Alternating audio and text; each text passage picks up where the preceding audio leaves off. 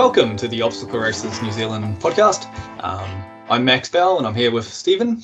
Hey, how are we all? And on this episode, we have an interview with Martin McConay, who is the event organizer of the Wanaka Dash. Uh, so we talk with him about the Wanaka Dash and you know what to expect from that event, and about his his background, his athletic background, and how he got into OCR, different races he's running, and just just some random chit chat as well about different aspects of OCR in, in, in New Zealand and other events and thoughts about Tough Mudder and Spartan and these sort of things and some other New Zealand events. And yeah, interesting chat. It is. And he talks about uh, NZ OSA as well. He is uh, part of the team there as well. So, and he also owns the Titans Gym uh, in Wanaka. So, so yeah, it was a very interesting chat with him. Yeah, I think Multi Peak Fitness Wanaka might Is be the name of his gym. Um, that was one thing we mean, I was meant to ask him about was how Wanaka Titans fits into that. Because I think Wanaka, Ah, so the- Wanaka Titans is the name of a the OCR club. Oh, is it? Okay. I think so. I had it on my list to ask him, but we forgot. Maybe we should follow up in a future episode. Maybe Ah. we will, yes. So I think Multi Peak Fitness is the gym, Wanaka Gym. Titans is an OCR club, and then Wanaka Dash is the event. Ah, okay. Should well, we should clarify that because I actually thought his gym was the Titans. I didn't know about Peaks, but then these websites. I'm only going on what his website is for the Dash, which is Titans or a link Titans. So. Yes. We'll find out. All right. What else has been happening in uh, sunny, windy Wellington uh, in the last few days? Uh, not much. Normal, normal. Um, Normal, yeah, normal. some- yeah, pretty crazy weather. Pouring down the start of the week and then really sunny on Friday. Yeah, we had we had a nice Friday and Saturday. Um, it is raining outside now in Auckland, uh, but we're at level three lockdown, so we're still stuck home, so to speak. So it's no big deal. Yeah, damn.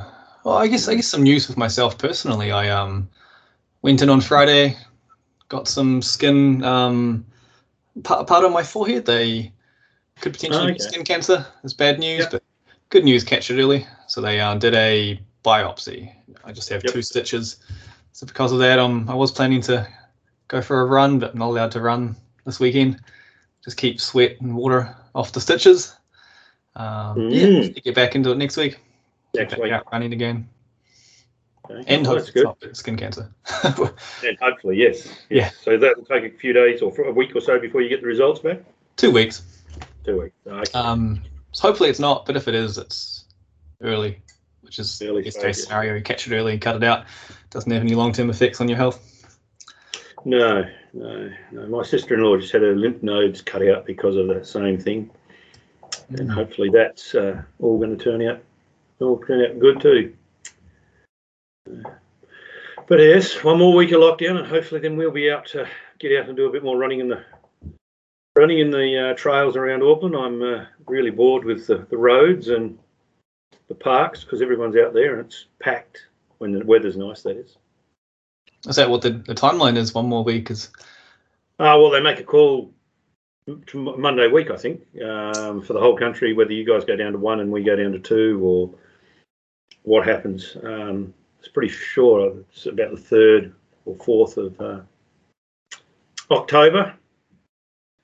fingers crossed. Okay. Um, do you know of any events uh, that have been cancelled recently in uh, in Auckland or uh, sorry, in New Zealand, I should say? Because I think Spartan has moved again.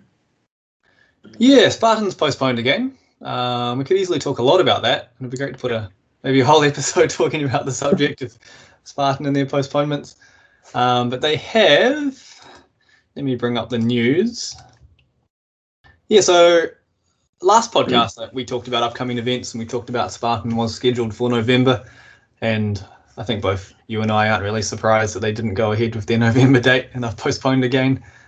Uh, Yeah. so they've postponed to May, and they actually had to shift the date. They postponed to the 14th and 15th of May 2022, which is basically two years after their original announcement of their event.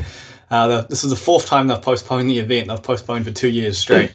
Um, and they announced the event, and then it actually clashed with Ultimate Athlete, which was being held, held about 200k away uh, in Mount Maunganui. Um, so Spartan actually came out later that day and shifted their dates back a week. So now Spartan Auckland is being held on the.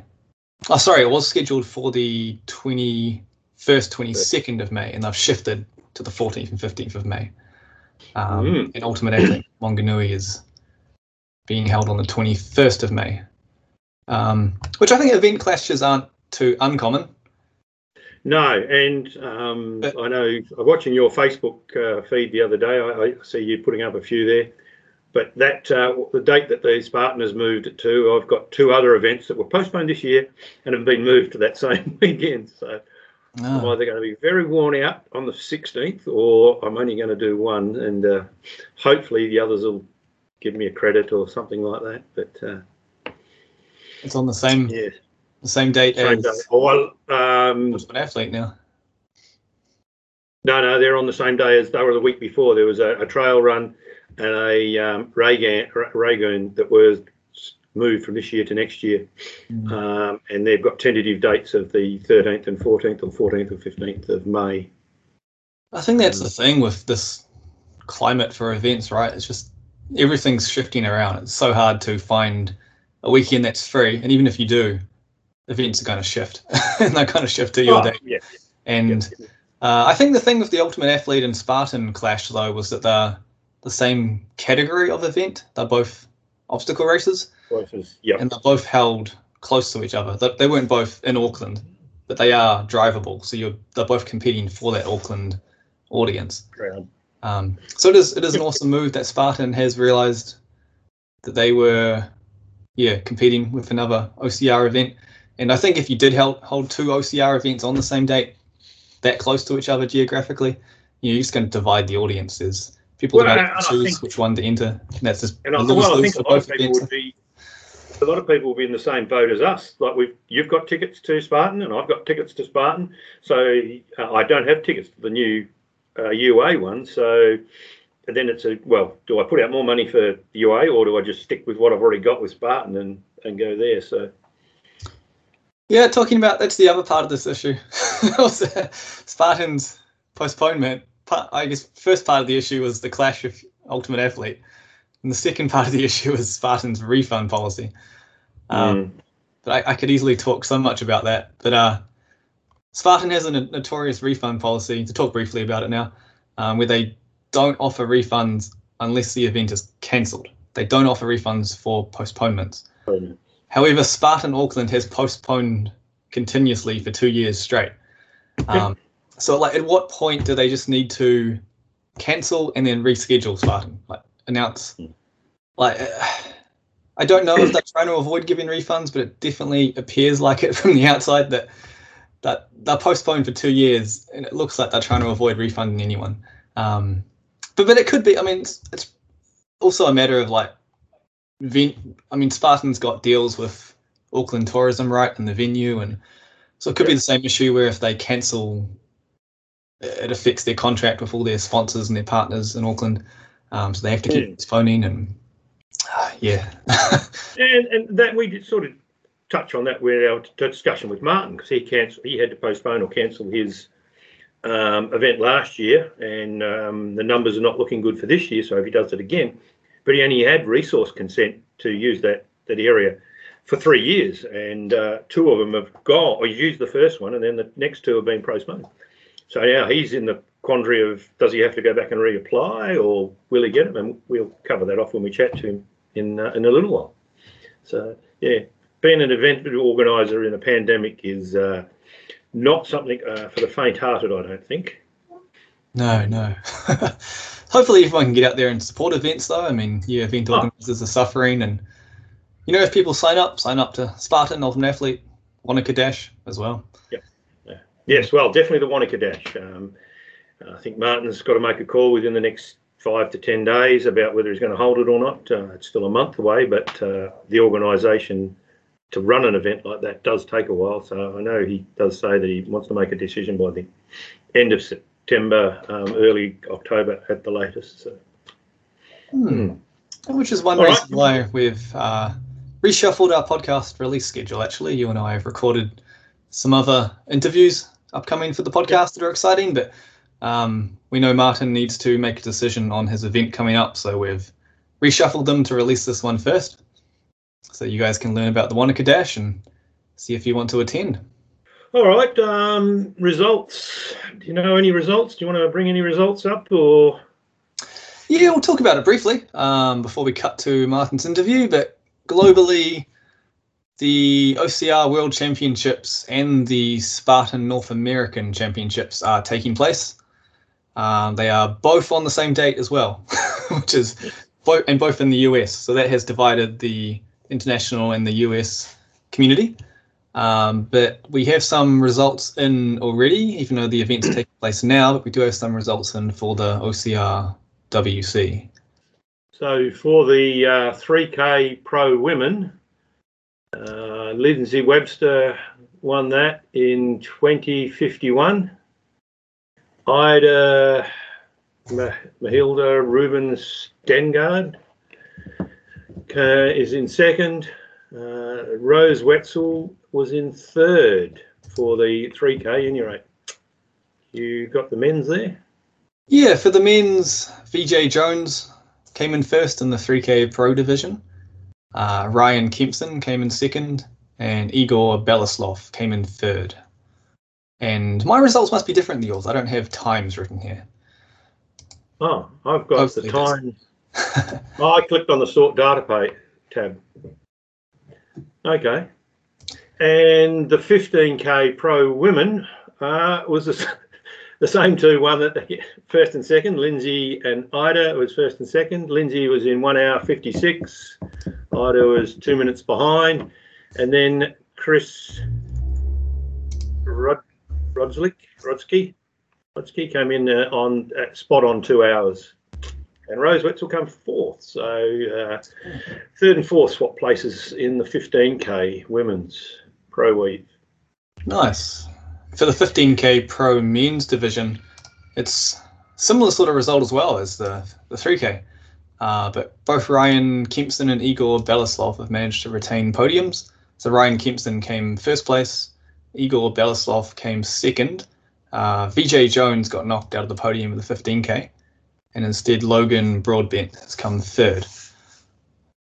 Uh, do you, do you have the only time have the was- top three results? Do you have the the full Sorry, I results? was going to Ryan, Ryan Kempson's time was 135. Well, that must have been very close. 135.29, and Igor was 135.58. So like Ooh. uh, 30 seconds. And then 10 seconds later is Logan. Oh, that's Jesus. that would have been exciting to watch. Hmm. Um, sorry, you asked for. Yeah, I only have the top three results. Uh, do you have the Oh, full okay. list of? It'd be interesting to see where Veejay Jones. Is he finished He first in the 3K? He came So fifth. he came fifth in the 15 at one hour 39. So he was four minutes behind Ryan. Ah. And uh, and I'll throw out one of the uh, Joel Paluski from uh, Australia come in at 22nd. Uh, so, but all the rest were um, mostly, nearly all North Americans, um, Argentina, Canada. There's a, a Swiss one there, but there, that's about it. Nice. That's just the pro results. Uh, the full results of age groups and the other categories are online. And at the time we're recording this podcast, we're still waiting for results from the 100 meter and the team relay. Only the 3K and the 15K have taken place at this point. And and also, um, what else is happening is the Spartan World Championships are um, are on, but we don't have any results for that either. Hmm. Yeah, we'll, we'll take a look for next episode and we'll fill everyone in for the news on that in the next podcast. Shall we cut to our interview with Martin?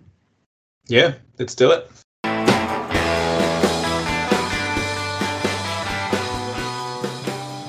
Welcome, Martin. Thank you. Um, nice to be here. Yeah, so we got a few questions for you. Actually, you're involved in a few aspects of OCR.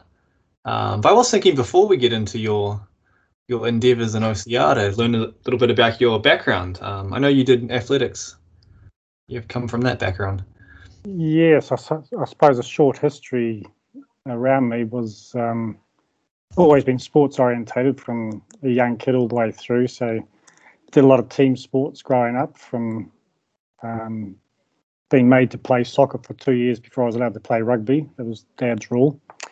Um, cricket, basketball, um, hockey, um, league, um, tennis, gymnastics. So I did quite a lot of stuff as a young kid. And then I suppose just when I was starting to really enjoy rugby, I sort of came to the re- realization that my size wasn't suiting the forward packs of New Zealand back in those days. I was small but very fast and could read the game quite well. So um, I decided that I'd move into running. So I transitioned. I did a year of running and rugby. So Saturday mornings I'd go out to an eight mile run, then go play 80 minutes of rugby in the afternoon. Um, depending on the intensity of the game, the last 10 minutes was sometimes a bit of a challenge. And then after a year, I just that was when I decided, okay, I'm not sort of going to get to the All Black level because they're not picking guys like they wanted big forwards, not small forwards. And so I just stepped into running, and it, it grew from there. And being in the Air Force, um, you know, sports is a big part of life in the, in the services. So running became my main priority, and it um, eventually led to joining running clubs in Christchurch and then eventually Auckland and a short stint in Paraparaumu with Kapiti Harriers there. But um, I was what you call a late bloomer for running because most kids start their running careers as 13 or younger. And then as they get to 17, 18, the boys will either find alcohol and girls or they'll keep going. So I was a sort of a late starter, so I was behind the ball, but um, I still managed to get a good 20 plus years of competitive running into me. And towards the end of that, um, Spartan appeared. And I was in Australia at the time, um, spent 22 years in Australia in Brisbane. And so I thought, oh, that sounds like a good thing to do because by then I'd sort of left aviation and I was in the fitness industry. And it sort of gelled with me the fact that you, know, you can go um, do gym work and go and run and combine them in an obstacle course running. So um, I got hooked on that through Spartan, and I did about five events over there, plus a Tough Mudder, which, yeah, I mean, Tough Mudder was good, but it wasn't tough enough, really. It was, it was a lot of mud. mm. um, the obstacles were, were good. Um, I've got no idea why you have to try and run through electrical charges. Um, it's uh, I did get zapped a couple of times, and they hit me on the bone, and boy, they were painful. Um, I wasn't worried about it, but it was, it was just not, just not nice. no. uh, so um, then I thought, no, I quite like the um, combining of gym work and running, and um, so when I came back to New Zealand about five years ago, uh, there wasn't much happening in New Zealand. I think um, at the time, Spartan were promising to come over. They tried a couple of times. They did eventually get over, but it sort of took a while. I don't know what the hurdles were. I think it's more the logistics they would have had getting over. Um, and I was sort of keen because there was nothing down around our way down here in Wanaka that sort of offered that sort of opportunity. Um, and I, I, sort of, in the process of setting up, that's when I found out about Greg later with um, Warrior Warriors. I had a chat with him and a talk, and um, I was quite surprised. I mean, he'd been running for about four years by then, um, mm. five years. So he did explain sort of getting that up and running would take quite some time, and he, he's right. Um, and in the current situation we have with all these lockdowns, it's it's proven a real challenge to get anything new up and running because of the uncertainty around whether events will go ahead or not. But um, but I was definitely sold on the on getting obstacle course running happening down here with an event of some sorts. And then, of course, lo and behold, bump into Max on the um, interweb, and um, eventually, I think it was uh, about November last year. I think Max sort of put a thing up on Facebook um, hinting about starting a, an association, and um, I quickly jumped on that, and it snowballed. And I think early early this year we had enough to sort of get a committee, and we got the ball rolling. And um, now we've got an association in New Zealand to help grow and foster athletes in the world of obstacle course running. So um, it's, it's still a challenge for me because I, I still enjoy running and doing that, but with um, age, you know, Steve, um, you're not as keen to go out on wet, cold, windy days, um, unless unless there's a good reason to do it, like a competition. Um, I definitely find winters very hard on my body. Um, I find it very hard to, with the circulation issues, to get out there and run. But I still do it.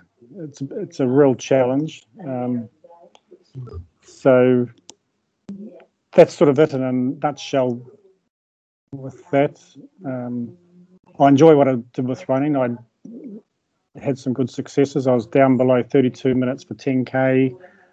I didn't quite break the 71 minute barrier for half marathons, but um, I was there. But in terms of being elite, I was probably about three or four minutes off that sort of um, level. And when when I look at athletes who purely concentrate on running, I almost feel sorry for them now because I feel like any sport, if you do it regularly, it becomes institutionalized and your body adapts and eventually you start looking look at top runners they're, they're like sardines and i didn't want to sort of get to that stage and i had lots of friends who were obsessed with running um, and it was always mileage mileage mileage and if they missed out they were always trying to find out ways to sort of make up for what they lost whereas i was sort of the opposite I didn't let it worry me. I said, actually, the body actually needs a rest. So I'd, for years, I said, I took a day off. And um, I think that's what got me through my running career with very few injuries at all compared to some of my mates. Um, of course, come to obstacle running, well, you know, you never know what you're going to get. And I've, I've rolled my ankle, I've pulled pulled muscles, um, but you sort of expect that. And um, it's sort of like a uh, a bit of pride you wear it. You, you completed it, but you completed it with a um, ankle twice the size of the other one, or an arm that you can't lift above your shoulder because you've you've wrenched it from doing all your crawls and holding yourself up fences. So um, I think that's what makes obstacle course running so attractive to me. It, it challenges you a lot more mentally and physically. Um, and overall, I think it, it makes people um, understand their bodies a bit more and, and, the limits they can go to. So before I start getting lost in, in more talk like that, I'll I'll stop that and um, we'll head to what other questions you might have about me. Yeah, it's good. I mean, feel free to keep talking about it, what we want to hear about. Um, yeah, for questions, I guess. Uh, your event, the Wanaka Dash. So what what year is it now? Is it the second? Uh, second this, time. This this would have been the third year. Um, my first go at sort of gauging whether it would work was probably in 2017, and I did a I did a very short course out at Waterfall Creek. It was basically a 400 meter circuit, um, which had them run about waist deep in the lake for about 50 metres, then they'd come up a slight hill, do a crawl, then they'd come back to the main area at the start where there were there were eight stations and they're all numbered. So I'd start the people on that station. They wouldn't do it. They say, oh, this is where when you come back, you're going to be doing this exercise, and then do a loop, come back, do the next exercise, and move around. So it was um, a bit like what obstacle fit's basically going to do. if you do it outdoors, where you'd be running about 400 meters. Do, um, and that, that went over quite well. So then I had to sort of um, try and find somewhere where I could hold it, and that was the hard thing, locating a landowner that would um, be obliging. And I eventually did in late 2018 with John McRae out at Glendhu Bay Station. And at that time, he was starting to look for other ways to run the farm rather than as a farm because he said to me, he says, you spend a hundred thousand to make thirty thousand on a farm. So um, he had his wedding venue, but he was um, looking at other events. So he had the Tuki Tuki Festival every two years, and then he managed to start building a mountain bike trail for Bike Wanaka. So he's got a, a um, quite a good bike trail, several different lengths and um, difficulties of degree running out there. And he was quite keen for my event to become part of his um, setup out there.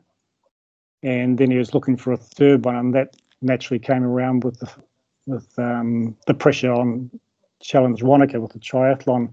A lot of folk would complain about the town being shut down and blocked, so it's moved out there.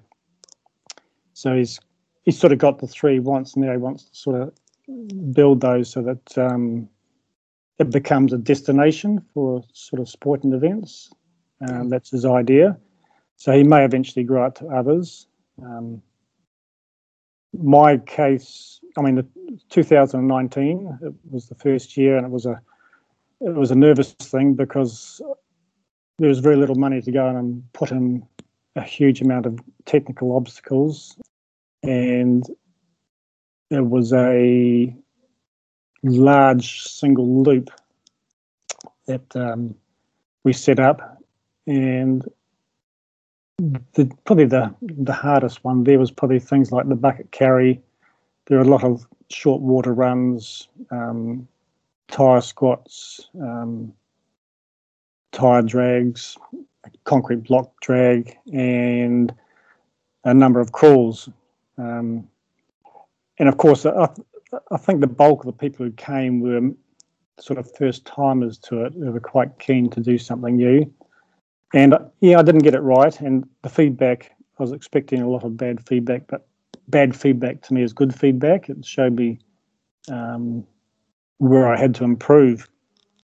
And so um, I set about improving that. And course, COVID completely destroyed it in 2019. Oh, sorry, 2020. Yeah. Um, so that's when getting in with um, Max and starting the um, association here in New Zealand, um, we sort of got a lot of good ideas and work from Ian um, from FISO. And from that, I sort of took on some of their ideas to redesign and redevelop the course so it would sort of mimic how they run their courses and the number of obstacles they have. And then I was able to start looking at doing a combination of technical and non-technical ones so that you could still get a lot of people who are new to it and wouldn't be put off by having everything being too technical. So you are gonna. I know you've talked about bringing in um, internationally from FISO. They got this idea of a, a clover leaf mm. shape for a course. Is that something you are going to be introducing to the Wanaka Dash?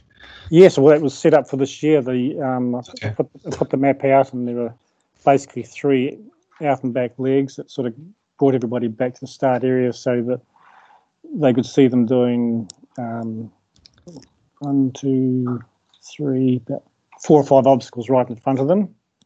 Um, and if they wanted to see some others, they, they could sort of walk up to the top of the um, course and see some of the other ones. So the back part of the course out the back, there are there are less obstacles going to get placed out there. There'd be a long crawl, um, probably a, a, bit of a water run and a tire gauntlet, which instead of being on flat, I was going to put on an uphill slope to make it harder to lift your knees higher and, and run up through the tires. Mm-hmm.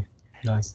And um, also there was going to be a short set of um, my version of monkey bars, which was going to be two bars parallel to each other with rather thick dowel each side of the um, 100 by 100. So, and it was over water.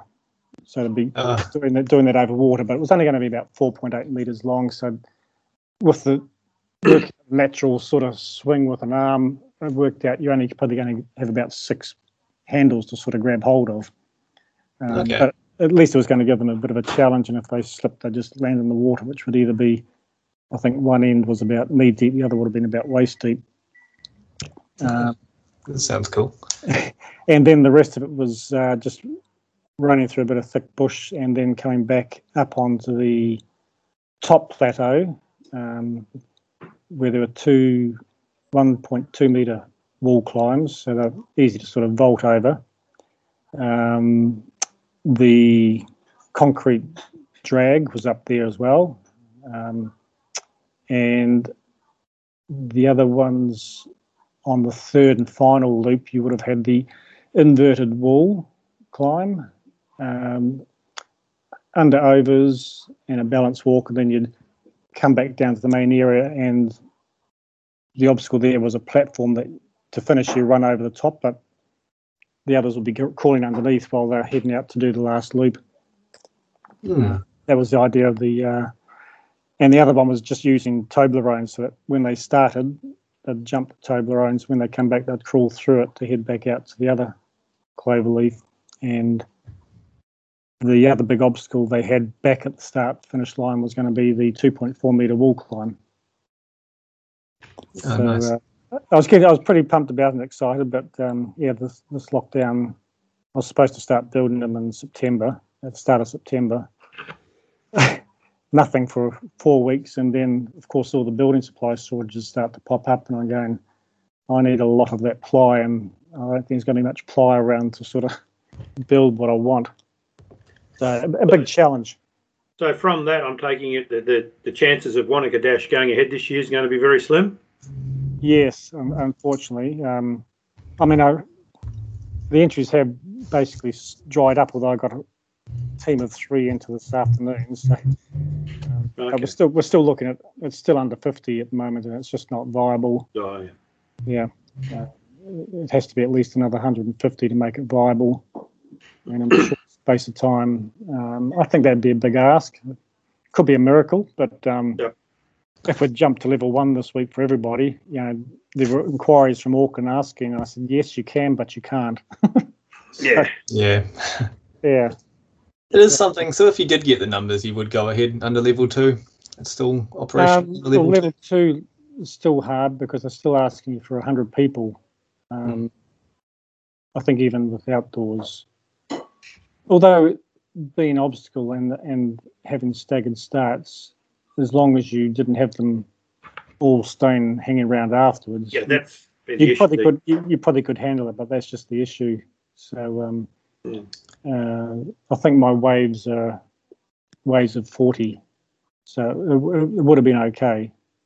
Um, it's just how people would feel comfortable wise around that. You I mean, some people just aren't comfortable these days at all getting close yeah. to anybody, whereas others don't seem to mind.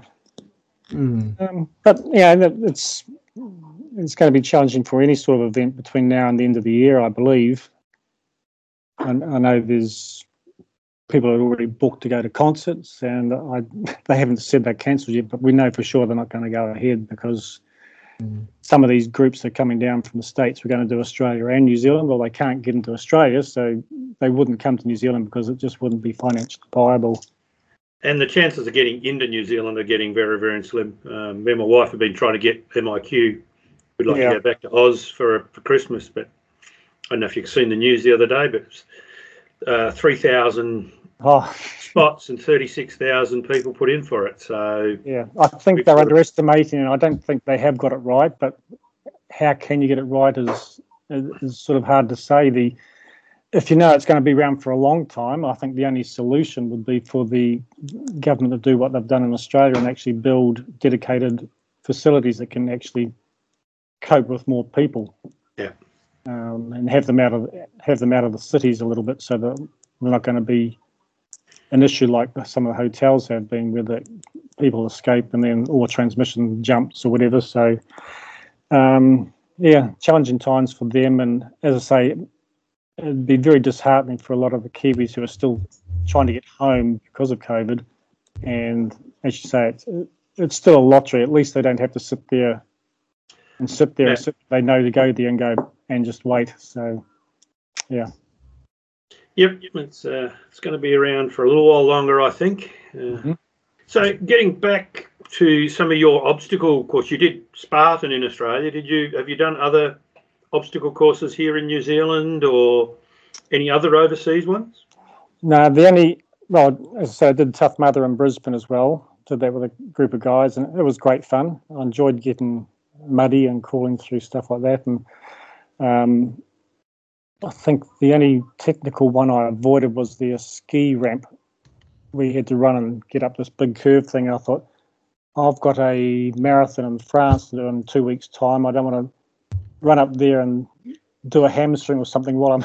So that was the only one I avoided, just for the fact I didn't want to get myself injured. Um, but I did get up to Warrior Warriors and Nelson this year, um, and even though they only had the one distance and they came close to cancelling. Um, I'm glad it went ahead because the experience was great. I says this is a typical New Zealand running conditions that you couldn't get in any other country.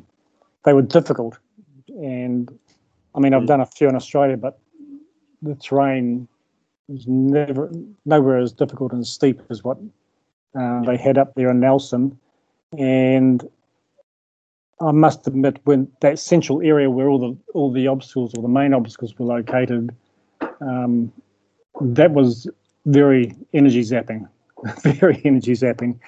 Um, I was sort of looking for a, a, longer run to sort of get a bit of a recovery, but um, but I think that's what made it um, even better. Um, I would have hated to have seen what the climb was for the um, the 12k they normally have as well um, because that climb they had for the first part that was that was pretty monstrous. It was pretty tough on my body anyway. But yeah, as I say, I think they've got it right there. It's definitely uh, what you'd call um, a New Zealand. It's got its own unique standpoint for New Zealand. I think the only thing I found that if they were to have that as a a um, a big billing race like something like UA, I think they would have to sort of negate that um, channel run because it was single file. You couldn't pass anybody. So if you got stuck there, by the time you got out the end, know, um, like I did, um, everybody was gone. They were off with the bags and up over the hill and, and gone. Um, but yeah, for, for, the rest of it, I reckon it, it, the course was pretty up there, and I'd say that's a sort of standard of toughness and um, technicalities that you need if you're going to want to sort of um, qualify for something overseas. It needs to be of that extent because I don't. Yeah, I think you will find them overseas. There'll be some um, countries that can put on similar style uh, terrain that makes it extremely hard on the body um, from the running side and not just the, the um, obstacle side. Um, I think when you get a course that tests people's running and stamina with strength and everything, I think that's when you sort of get it right. Um, I think a lot of courses we may get in the early days here when we get more on will be a mix of uh, like UA um, running wise, not, not as hard um, or as challenging, but the obstacles, I think you said there are a mix. They weren't. Some didn't find them too difficult either. So I think getting that combination right is where you'll be able to. The associations will be able to sort of decide. Okay, we're going to use those for qualifying because it meets a certain level of um, difficulty with running and a certain level of difficulty with the obstacles. You can't just have one or the other and say you can qualify using that because you might get to that world event and the train absolutely stuffs you, but you've been doing easy running courses.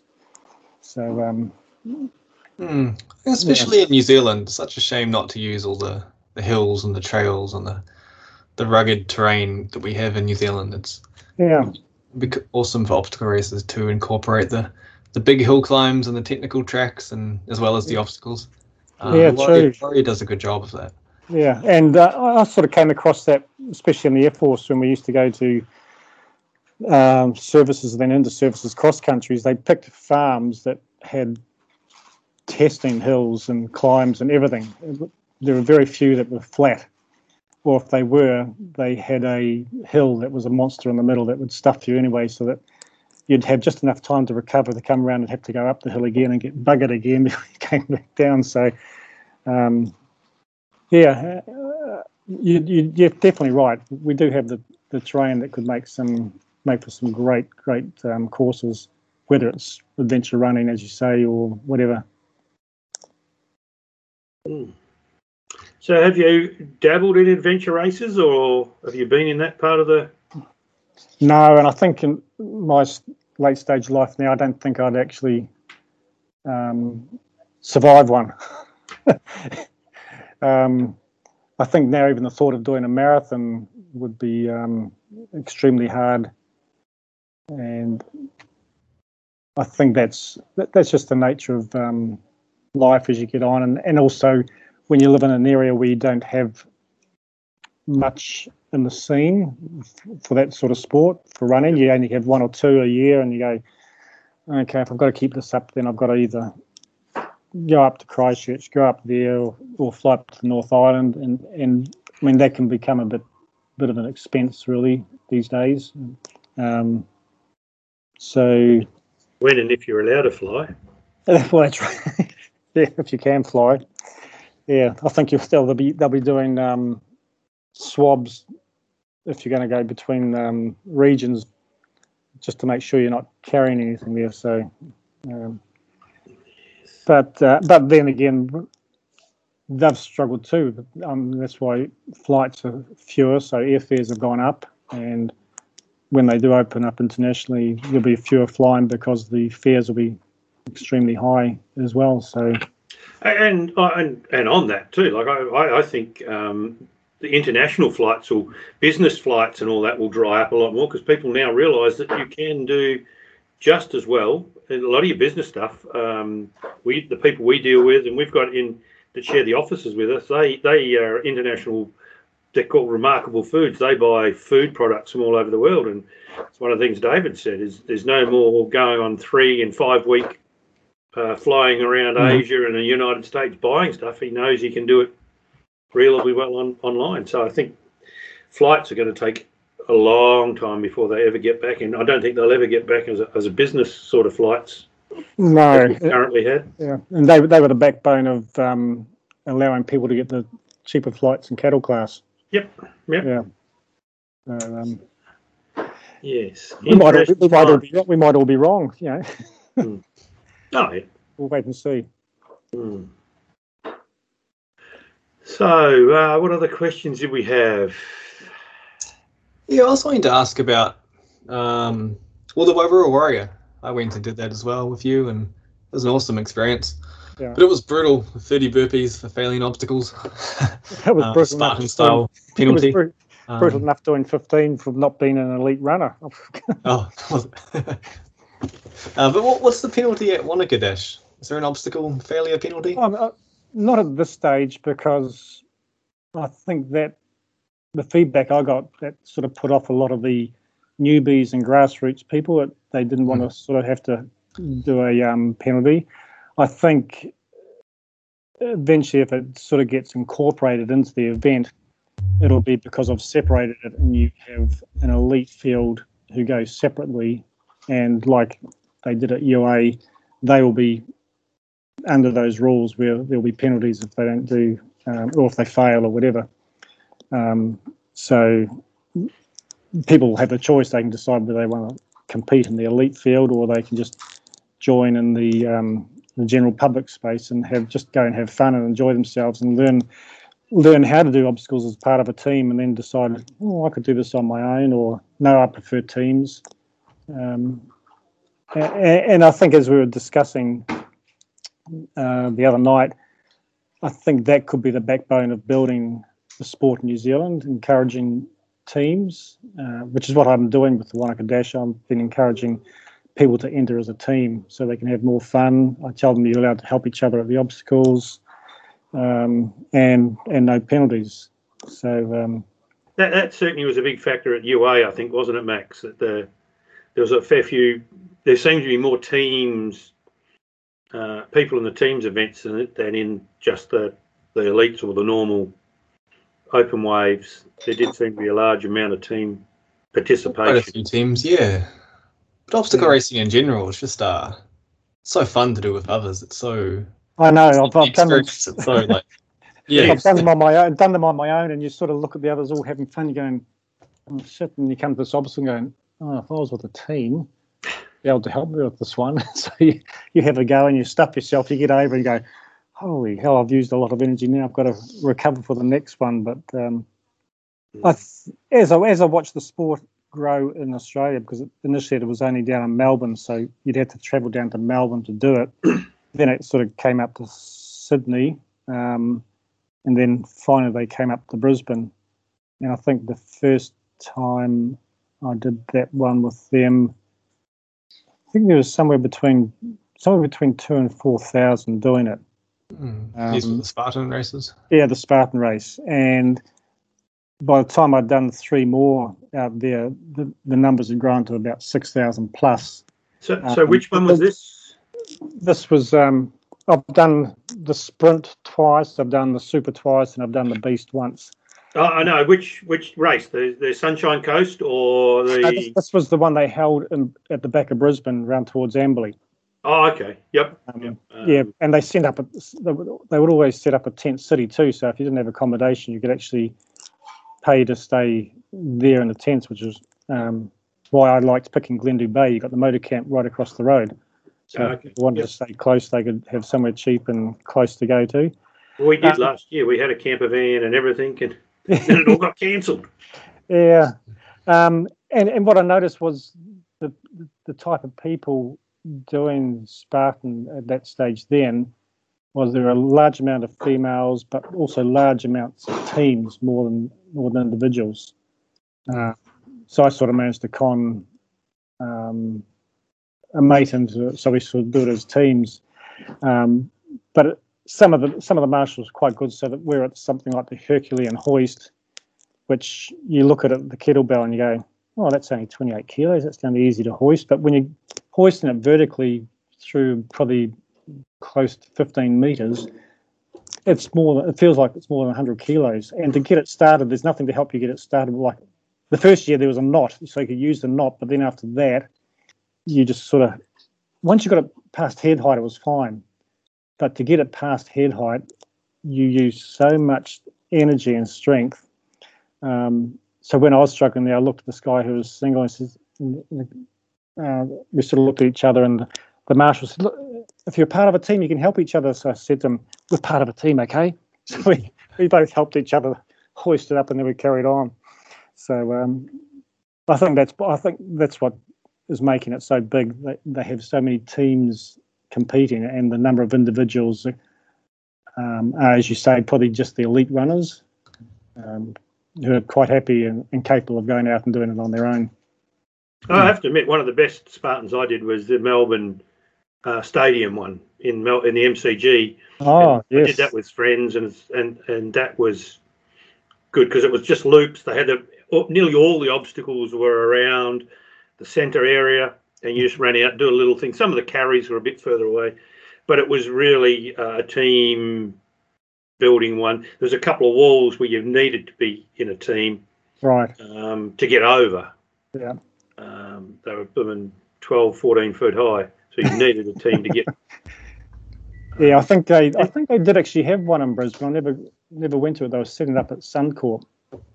Um, I think the intense part with those type of events is the last 300 meters is they have obstacle after obstacle after obstacle and it just smashes you as you're coming you, you're coming to the finish and in the last 300 meters you've got to do i don't know four five maybe six obstacles which are upper body strength and you just sort of yeah Yep. yep pretty amazing five, five or six in the last 200 metres in the one I did in Melbourne. Yeah. There was a cargo net, and then there was a wall, and then there was a crawl, and the spear throw, Oh, and the monkey bars were all yeah. These I little loops you did and come back. tell you what, those cargo nets weigh a ton. I think when we first came across them, when they finally added them to the Brisbane events, um, we got into a. Um, I came to. it, I tried to lift them. Holy hell! This you got to get under this and crawl through it. But by then, others arrived, and we worked out a tunneling system. So the first person went in with the head down, shoulders, and sort of bent over, and you go between his legs, stand up, and next person. So you got through that way. So I'd hate to think how the um, elites managed to lift it. You you would have had to have crawled flat on the ground and had your head down so you don't rip your hair out. And um, and they had two of them.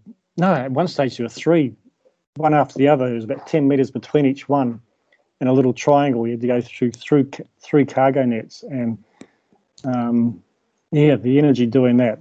I thought, oh, this will be easy, but mm, no. So they've, they've worked it out well. I think one of the best things about OCR, in my opinion, is are those moments you were just talking about where you know the cargo net and then what we were talking about before uh, was the Hercules hoist where someone came along and you're like we're in a team. But those, those those moments where you just connect with someone out on the course, um, you know, to overcome obstacles or they help you or you help them or you have that little bonding moment. Um, Yeah, yeah, those that those little like snapshots of yeah, and I think on the course is awesome. that's another big plus that I've taken from Spartan. It's the it's about the camaraderie, and they say if you see someone out there struggling, you can stop and help them. I mean, the elites probably don't. They probably just go through so fast. They just sort of it, it doesn't occur to them. You're not allowed Yeah, to in the elites. Yeah, but, but for, You for have to be gen- yeah, for, for the general Joe blogs, it's um, yeah, it's about helping your fellow athlete if they're struggling, and that, that's the other key one I put put into my event as well. If you're an individual and struggling, you know, keep an eye out for someone who is struggling and and, and help them. Yeah. Yeah, Like, what I reckon would be cool to see is more um, like tough mudder style obstacles come to events as well. Like tough mudder, how they got the uh, oh I can't remember any of the names of them, but there's uh, the half pipe that you run up, but the Yeah. top of the half pipe is curved. So you, you can't actually run up and grab it. no, you got to what you need you to do is run up and jump be and the leap. top. You have to run up and grab someone's hand. It's well, Uh, if you're the first person there, you've got to get up there yourself. So you've got to Yeah, run, run and leap and grab and pull yourself up. I think that one does sort of rely. Oh yeah, I guess some of the tough mudder ones rely on constant numbers. Is the problem? and not work on other events. Yeah, and Like a they have a few others like they had a a um, big climbing wall, so you climbed up the wall, but when you got to the top, you had to jump down to a, a water pit, which was even further down than the climb was on the other side. So you get up there and you sort of have a few minutes going, oh shit, keep my head around this. Then you go, oh, okay, just jump. Um, and it's just that height thing because you're standing. It's like when you're on the roof of a house. When you look up, it's not that high, but when you stand on the roof, you go, oh shit, it's actually higher than I thought. It's just an optical illusion, and the brain plays with it. And another one they had was um, sort of channels with um, bars over them, and you Hmm. actually had to go on backwards and lie in the water and crawl yourself along. And people who have anything like claustrophobia or fear of closed spaces, that is a real tough one to get over. Um, and dark tunnels with muddy water, you, you sort of, it's half full, so you've got to sort of almost go under before you sort of get up, and then you go, okay, where's the light? Oh, there it is, because it actually bends up. Um, I think they did one with a 90 degree bend that went in, did a right hand turn, then did a left hand turn. So you're in pitch black for you know almost half of the thing going, where the hell am I going? Um, so Some Most- of them, I don't know how they'd get away get away nowadays. I can remember doing a couple, and one of the worst ones was it was a sewage pipe. And I don't know, 400 meters. My shoulders were touching both sides of it, and you had to swim through it. It was completely underwater for I don't know, six meters, five Yeah. meters. Yeah, Um, and, it- and then they had the same pipe, but it was in a, a, a zigzaggy shape, and they had holes drilled in it. and they were pumping like pumping smoke in there, and their smoking Oh. generator was uh, a little Honda generator that had a pipe exhaust pipe run into it, and they were put, dripping oil onto that. That was their Oh, smoking no. generator. How can you breathe? I can't see. I can't breathe. Yeah. so- Yeah, you, no, you're right. Um, I, was, I was just trying to think of one other one they did there at Tough Mudder that I thought you sort of really couldn't do these days for some things. But Hopefully, Um, safety's moved on. I think that I think that electric shock. Yeah, I think that for safety reasons they might. They still use it though. Well, They tough, still- like Tough Girl does. Yeah. I, I Tough tell you, Guy what, Gal has electric shocks. Yeah. I tell Well, you, they, they don't go off anywhere near as often as Tough Mudder. yeah, like, I- don't? I yeah, I go through the Tough Guy and Gal things and don't get shocked. Yeah, going some- for Tough think Mudder, it's- I think it's just hit luck a few because I, they can only have certain ones on because some of them can be so dense that if you had them all switched on, it'd be like getting tasered. You'd actually freeze and sit there and yeah. Right. There's a there's a new Tough Mudder one. I haven't done. I don't know when it came out. I've just seen videos online. Um, it'd be really cool outside of a Tough Mudder context, actually, like maybe for the dash. But it's like a sloped pyramid along a long uh, wooden structure, sloped pyramid. It's on springs, so it wobbles back and forth. Um, but you get two people, one on either side, and you have to traverse along it. But there's no handholds, so your Oh. feet are on it, and the only way to go is to hold the hands of someone else. And you need to move at the same time. If you move out of order, you know, it wobbles too much and you fall off. So you got to work with someone and do teamwork the whole way along this thing. Uh, So- it looks awesome. Like I think that's a perfect obstacle where it's it's physically hard and it makes you do teamwork and you know if it, if you're in a team it's good or it makes you connect with a random stranger and Hmm. yeah, just looking they at need- YouTube videos on that, it's awesome. So do they, do they need a person on each side of it? Do they so to stop it? Yeah, Uh, yeah, yeah. You can't. Yeah, one person would. Can't do it. Yeah, so you got to balance the weight as well. So if you Ah. lean too far one way, you'd fall off. Okay. Um, if you moved at the wrong time, it'll wobble too much, and if you Yeah. let go of your hands, you'd both fall off. And yeah, it's it's a really good obstacle design. Uh, maybe we're going to find people who try to build obstacles that actually make people fail. They'll be looking for, okay, that wasn't hard enough. How can we make them fail? Yeah, yeah, no, it would be good. I mean, with um, hopefully with next year, I've got to sort of have have another chat with QLDC here because of consent. I've lost two years of my three-year consent, so I might sort of have to plead. Am I able to sort of get that given back to me in, in kind, or or is that it? I've lost it. Now you have to reapply and get your consent all over again um, because I know they, there's certain things they don't tell you, and I found out a year after I did mine that if you have less than 500 in your event, you don't actually need a consent. You go, why don't they tell me that? Um, so you find these things out, you know, later on.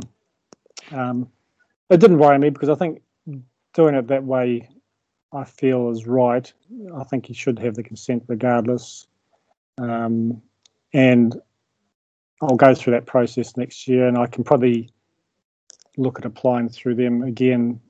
They have a funding thing that you can use that purely just to get things like consent, Yep. and that might that might cover that um, that process again, like I, I managed to get. So um, I'll be chasing it up probably towards the end of this year. Um, once So you'll be, we'll be back for next year. yeah, I- if you go ahead this year, or even if you have to cancel this year, you'll Yeah. be back next year, no matter what. Yeah, I'm, I'm looking at it. I'd, I'd like to sort of bring in changes so that we have a definite kids um, wave. They might do, say, maybe one or two of the clover leaves rather than the full 5K, um, depending on their age and that. Um, you might say, right, kids under this age, we're just doing the first clover leaf. The next age group can do two. And anyone, say, probably from 15 to 17 can do do the three. Um, I'd like to see if I could probably also develop a 100 meter. There's plenty of space for it there, and just have it as a demo, and say anybody wants to have a have a go at doing 100 meters. Um, throw a gold coin in the cap over there, and away you go. Uh, Would And, the idea yeah. be to make it more obstacle dense? Uh, the Yeah, obstacles back to yeah. back. Yeah, just make it quite dense. Um, Mm, I'd love to see that. I'd love for the, the short course OCR to come to New Zealand. and I think that way you might s- it might sort of help attract another type of athlete, as Ian says, it'll be sprinters. Mm. And me Yeah. coming from uh, parkour when I was young, like Yeah. you get parkour people who they're of a 5k is just Yeah, ridiculous. but but 100 meters, you know, dense obstacles, like you get those sort of people, or you get sprinters, or you may get I don't know gymnasts or something who Yeah. they, they know how to use their body on on obstacles, but they they can't run. But a Yeah. short course might appeal to those sort of people, or CrossFitters, you know, CrossFitters who explosive but short. Yeah, short short endurance. yeah yeah. So um, yeah, lots of options to sort of think about, and um, I suppose the first process will be looking at the consent and, and what will be involved. I think if I do it, I'll be probably looking for a ten-year one this time rather than three years, um, and hopefully, eventually, if it does get up and running, I can then sort of pass it on to someone who's keen to sort of carry it on, and I can sort of step back and go um, okay, I'll I'll help, I'll consult and do that, and focus more on sort of building the um, the athletes in the association, trying to um, get more grassroots in and encourage people that it, it's it's not it's not hard. It can be fun, and just like any sport, you'll have the serious people, but you'll have the ones who are there basically just for the experience and and to say, look, I did this. Why don't you come and do this? And they challenge their mates and they get more people come in as teams. Uh, it'll be a slow process, and it always will be with a sport. I think um, Greg pointed that out to me prior to me starting doing the Wanaka Dash. He says it, it's a slow process. It's taken them. It took them that four to six years to get to where they were um, and to the level they're doing. So, Martin, well, thank you for that. Um, where can our listeners find you? What's your social media, book of faces, and all that sort of stuff? the um, the Wanaka Titans page is sort of in on its own. It's it's actually done through my main multi-peak fitness one, but you can set up separate accounts with Facebook. So if you just punch in Wanaka Titans, it'll come up and you'll be able to sort of um, catch up with what's happening there. It has been a bit quiet on there because I'm not sure what to put out there to tell people. It's just going, uh, what can you tell them? Because you're still holding out hope that you know something might happen, and you don't want to sort of put a dampener in there to people going, oh, if that's going to happen, I won't enter. Um, so we'll we'll just wait and see. But yeah, they can check that out on on the um, Wanaka Titans Facebook page. Okay. Thank you very much for your time. That's right, guys. Thank you very much.